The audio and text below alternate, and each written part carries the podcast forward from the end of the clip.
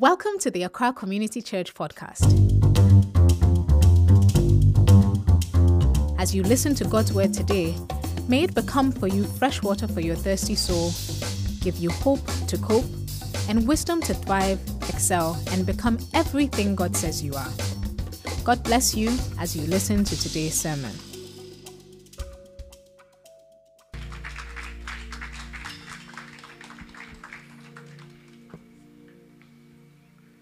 Let's pray.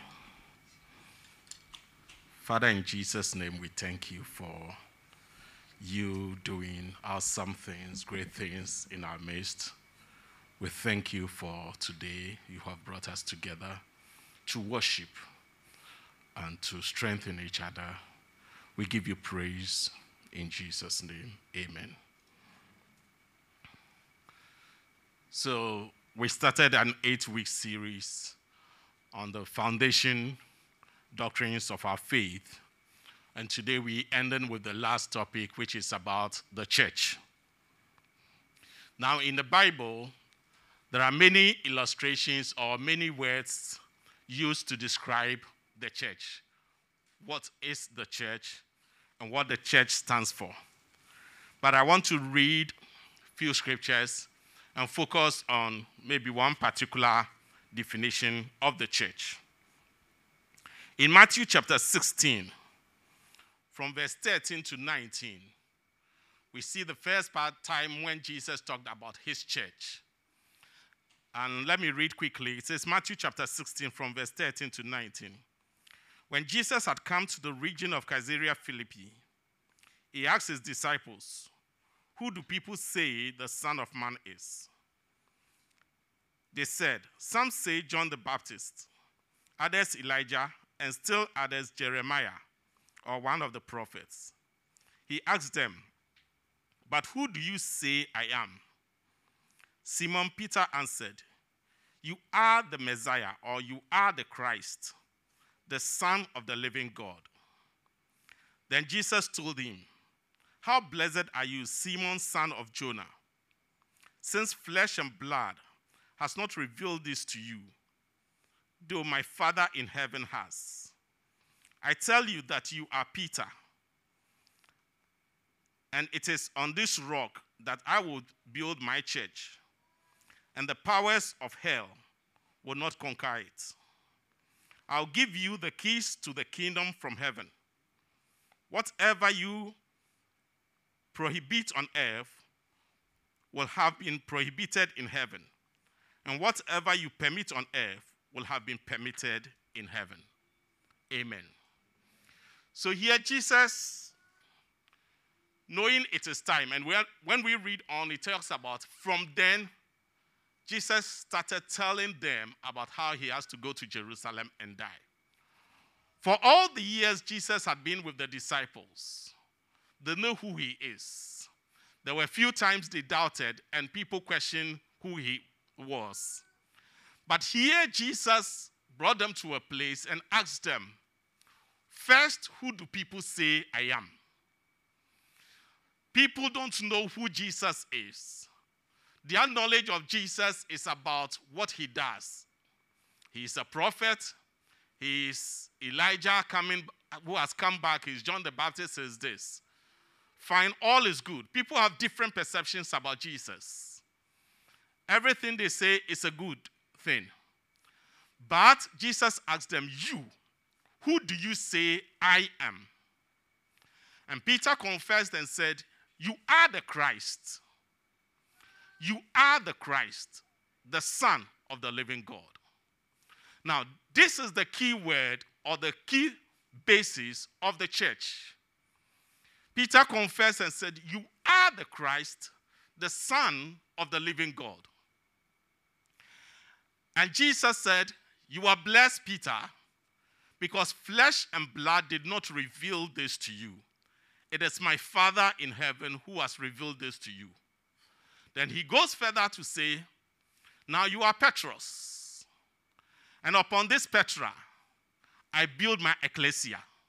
These are the Greek words used in that phrase. And I'm using this to help us understand what Jesus was saying. Now he's saying, Peter, this confession this revelation that you have received about me, it is the basis on which I build my church. So, for anybody to belong to the church of God, the person must have this revelation Jesus is the Christ. The Christ. That is the only one who can save the world and the only one through whom we can be saved. Believing Jesus as a good man is not enough. Believing that Jesus is a miracle worker or a prophet sent from God is not enough to make you a member of God's church. Believing he's one of the great people that has ever walked on this earth is true. But that is not enough for you to belong to the church. There is only one truth that you need to have about Christ. And this is a revelation you should have, not an idea, but a revelation. Something that is deep seated in you. Something that you don't, you, the circumstances of life cannot change your mind about. It should be a revelation coming to that point of your life of accepting this truth as the only truth that Christ, that Jesus is the Christ, the only Son of God. Now, when the Jew says Jesus is the Son of God, that is one of the challenges the Jew had with Jesus himself. To say you are the Son of God means you are God. Based on the Old Testament scriptures, God cannot have a son. And so, for God to have a son, it must be God manifesting as a human. So, Jesus calling himself the Son of God was a big issue for the Jews. So, for Peter to say, You are Jesus or you are the Christ, that is the only Savior, the only one anointed, the Christ, the Messiah, means the anointed one. It is not one of the Christ, a Christ. It is not a Christ, but the Christ. The only one that is qualified and that has been anointed and that has been chosen to save the world. He says, You are the Christ, the Son of the living God. And Jesus says that, Peter, based on this revelation, you are a stone, Petros. And upon the rock, which is this foundation, those words you have spoken, that Jesus is the Son of God, the Christ, the only Son of God. Based on this foundation, I will build my church. Now, the ecclesia or the word church is a Greek word which had always existed before Jesus came. It comes from the Greek history or their um, method of democracy. For the Greeks, any young man at the age of, I think, 20, you are part of the assembly. They have a general assembly, which meets, which has developed to become what we have today as parliament. Then in Greek, Old Greek, everyone who is 18, between 18 and 20, young man, you are qualified to be part of this assembly. And when they meet, the assembly meets or the ecclesia meets, they are called out once. When the ecclesia meets, they take decisions. Every decision that the ecclesia takes, it is final and binding. Nobody can change it no ruler, nobody can change what the ecclesia had decided. And so Jesus is saying that now, I am calling out people who believe that I am the Christ, the Son of the living God. And anyone who believes in it is part of this body of called at once who are decision makers and decides what should happen on this earth. And whatsoever they decide on this earth is already decided in heaven. When Jesus taught us to pray, he says, Pray this way Our Father who art in heaven, hallowed be your name. Let your kingdom come. Your will be done on earth as it is in heaven.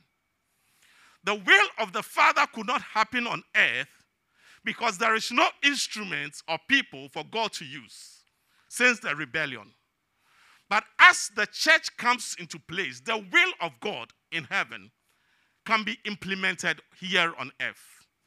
And so when the church meets and take a decision, and let me say this that first, when we talk about the church, it is not a local assembly as we have Accra Community Church.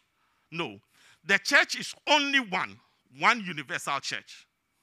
And everyone who has received Jesus as Lord and Savior, everyone who believes, had that conviction and had accepted it that Jesus is the Christ, the Son of the living God, belongs to that church, belongs to that assembly. He is part, he or she is part of that body of decision makers who implement the will of the Father here on earth. And so Jesus says that this is what I've established. I am building my church. I am selecting my people who are the decision makers on earth. And these people will be based on this confession that you are the Christ, the Son of the living God. So that is the church of God. But beyond this, First Peter chapter 1, verse 2, verse 4 says that you are lively stones. Talking about the individual Christians. He says you are living or lively stones brought together to build a house for God. And you are a priesthood selected to sacrifice or present spiritual sacrifices which are presentable or acceptable to God. So the church is the only body on earth that can make a presentation to God that can be accepted. If you are part of the church, you represent God here on earth. A royal priesthood that is able to make spiritual sacrifices unto God. I want us to move to First Corinthians, first quickly to maybe Ephesians. the Bible talks about the purpose of the church here on earth. In Ephesians chapter 2, verse 8 to 12. Ephesians chapter 3, sorry. It says to me, Ephesians chapter 3, verse 8 to 12. It says to me, the very least of all the saints, the grace was given so that I might proclaim to the Gentiles the immeasurable wealth of the Messiah and help everyone see how the secret that has been at work was hidden for ages by God, who created all things. He did that so that now, through the church, the wisdom of God in all its variety might be made known to the rulers and authorities in the heavenly realm, in keeping with the eternal purpose that God carried out through the Messiah Jesus our Lord, in whom we have boldness and confident access through his faithfulness. Amen. The Bible says that God has given a mission to the church. There is a secret that has been hidden from ages, from the foundations of the world. There is a secret the wisdom of God in its all variety. Now, what God is trying to do through this church and what God is doing through his church is to reveal this wisdom of God and confound the principalities and powers. And he is doing this through the church. But how can the church be effective in confounding or confusing or revealing God's wisdom to the principalities and powers? First, let's go to First Corinthians chapter 12. From verse 12 to 31. Long scripture, but let me read talking about the church when we meet as a congregation this way, what we need to do. For just as the body is one and yet has many parts, 1 Corinthians chapter 12 from verse 12. For just as the body is one and yet has many parts, and all the parts of the body though many, form a single body, so it is with Christ. For by one Spirit, all of us, Jews and Gentiles, slaves and free, were baptized into one body, and were all privileged to drink from one Spirit. For the body does not consist of only one part, but of many. If the foot says, Since I am not the hand, I'm not part of the body, that does not make it any less a part of the body, does it? And the, if the ear says, Since I'm not the eye, I'm not part of the body, that does not make it any less a part of the body, does it? If the whole body were an eye, where will the sense of hearing be? If the whole body were an ear, where will the sense of smell be? But now, God has arranged the parts, every one of them, in the body according to his plan. Now, if all of it were one part, there would be there wouldn't be a body, would there? So then, there are many parts, but one body. The eye cannot say to the hand, I don't need you. Or the head to the feet, I don't need you. On the contrary, those parts of the body that seem to be weaker are in fact indispensable. And the parts of the body that we think are less honorable are treated with special honor.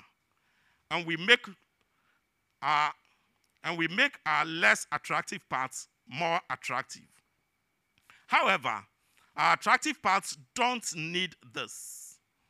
But God has put the body together and has given special honor to the parts that lack it, so that there might be no disharmony in the body, but that its parts should have the same concern for each other.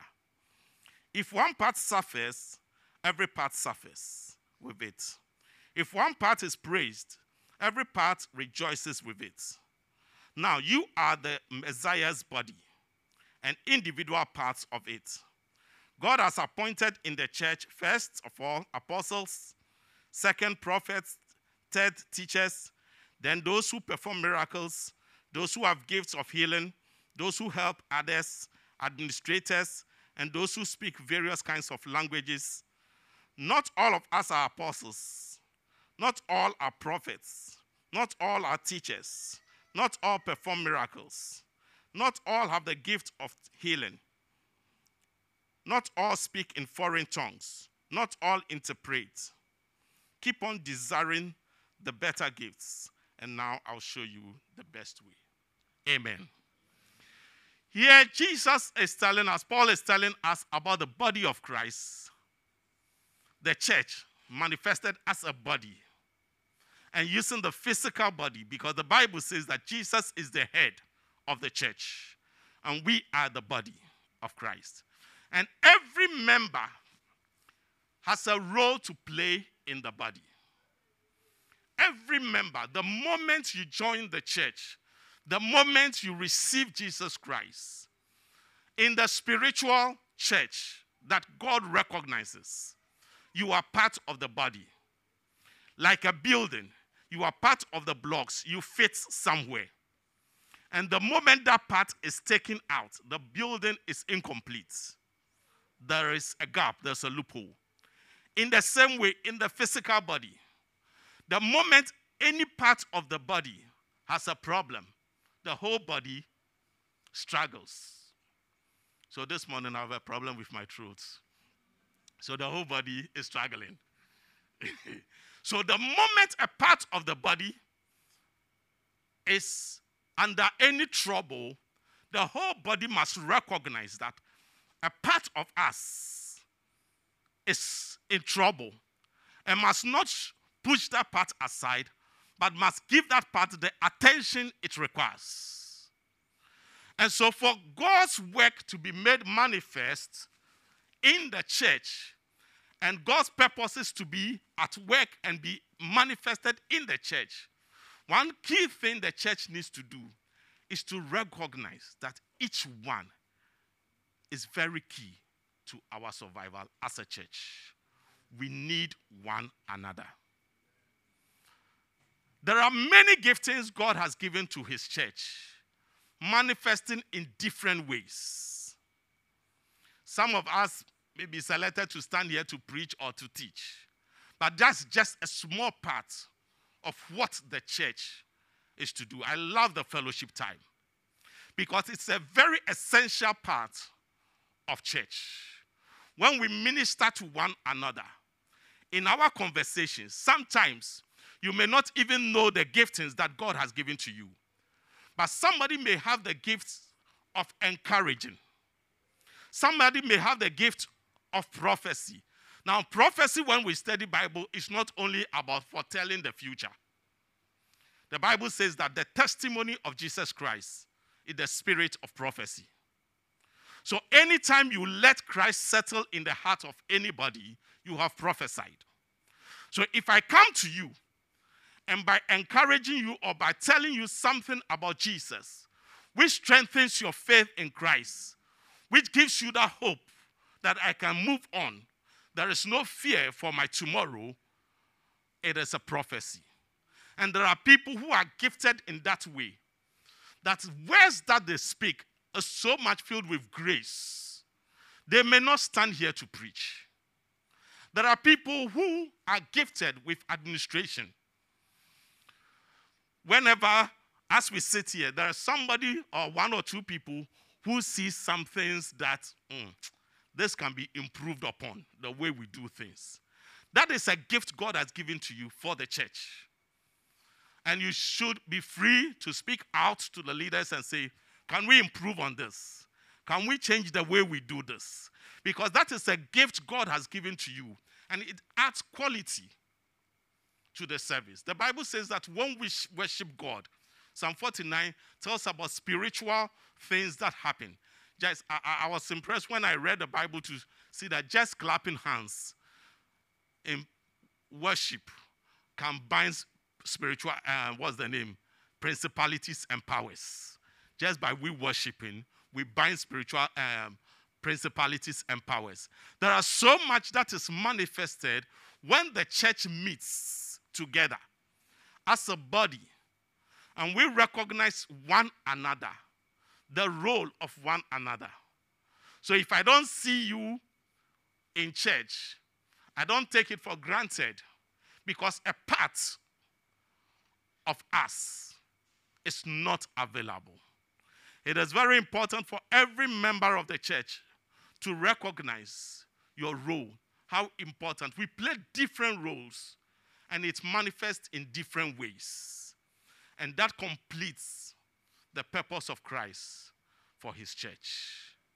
And so, for whatsoever gifting God has given to you, see your role in the church and give that to the church to build the church. And the church is not only limited to a community like Accra Community Church or an assembly. We have different local gatherings of churches. Different, different, and we are all trying to get a full understanding of the purpose of God and His work. We have differences in doctrines, differences in approach in doing things. But there is one foundation. Anyone that has that foundation is a member of the church. That Jesus is the Christ, the Son of the living God. Amen. Let's pray. Father, we thank you for your church. We thank you that, Lord, through your church, you manifest yourself. You have given many gifts to the church. For some, you have given the ability just to pray for others and they get healed. Some for miracles, some for different giftings, words of encouragement, teaching. Different grace have you granted to the church to manifest who you are. We pray that you help us come to that full potential of the Christ in us. We give you praise in Jesus' name. Amen. God bless you.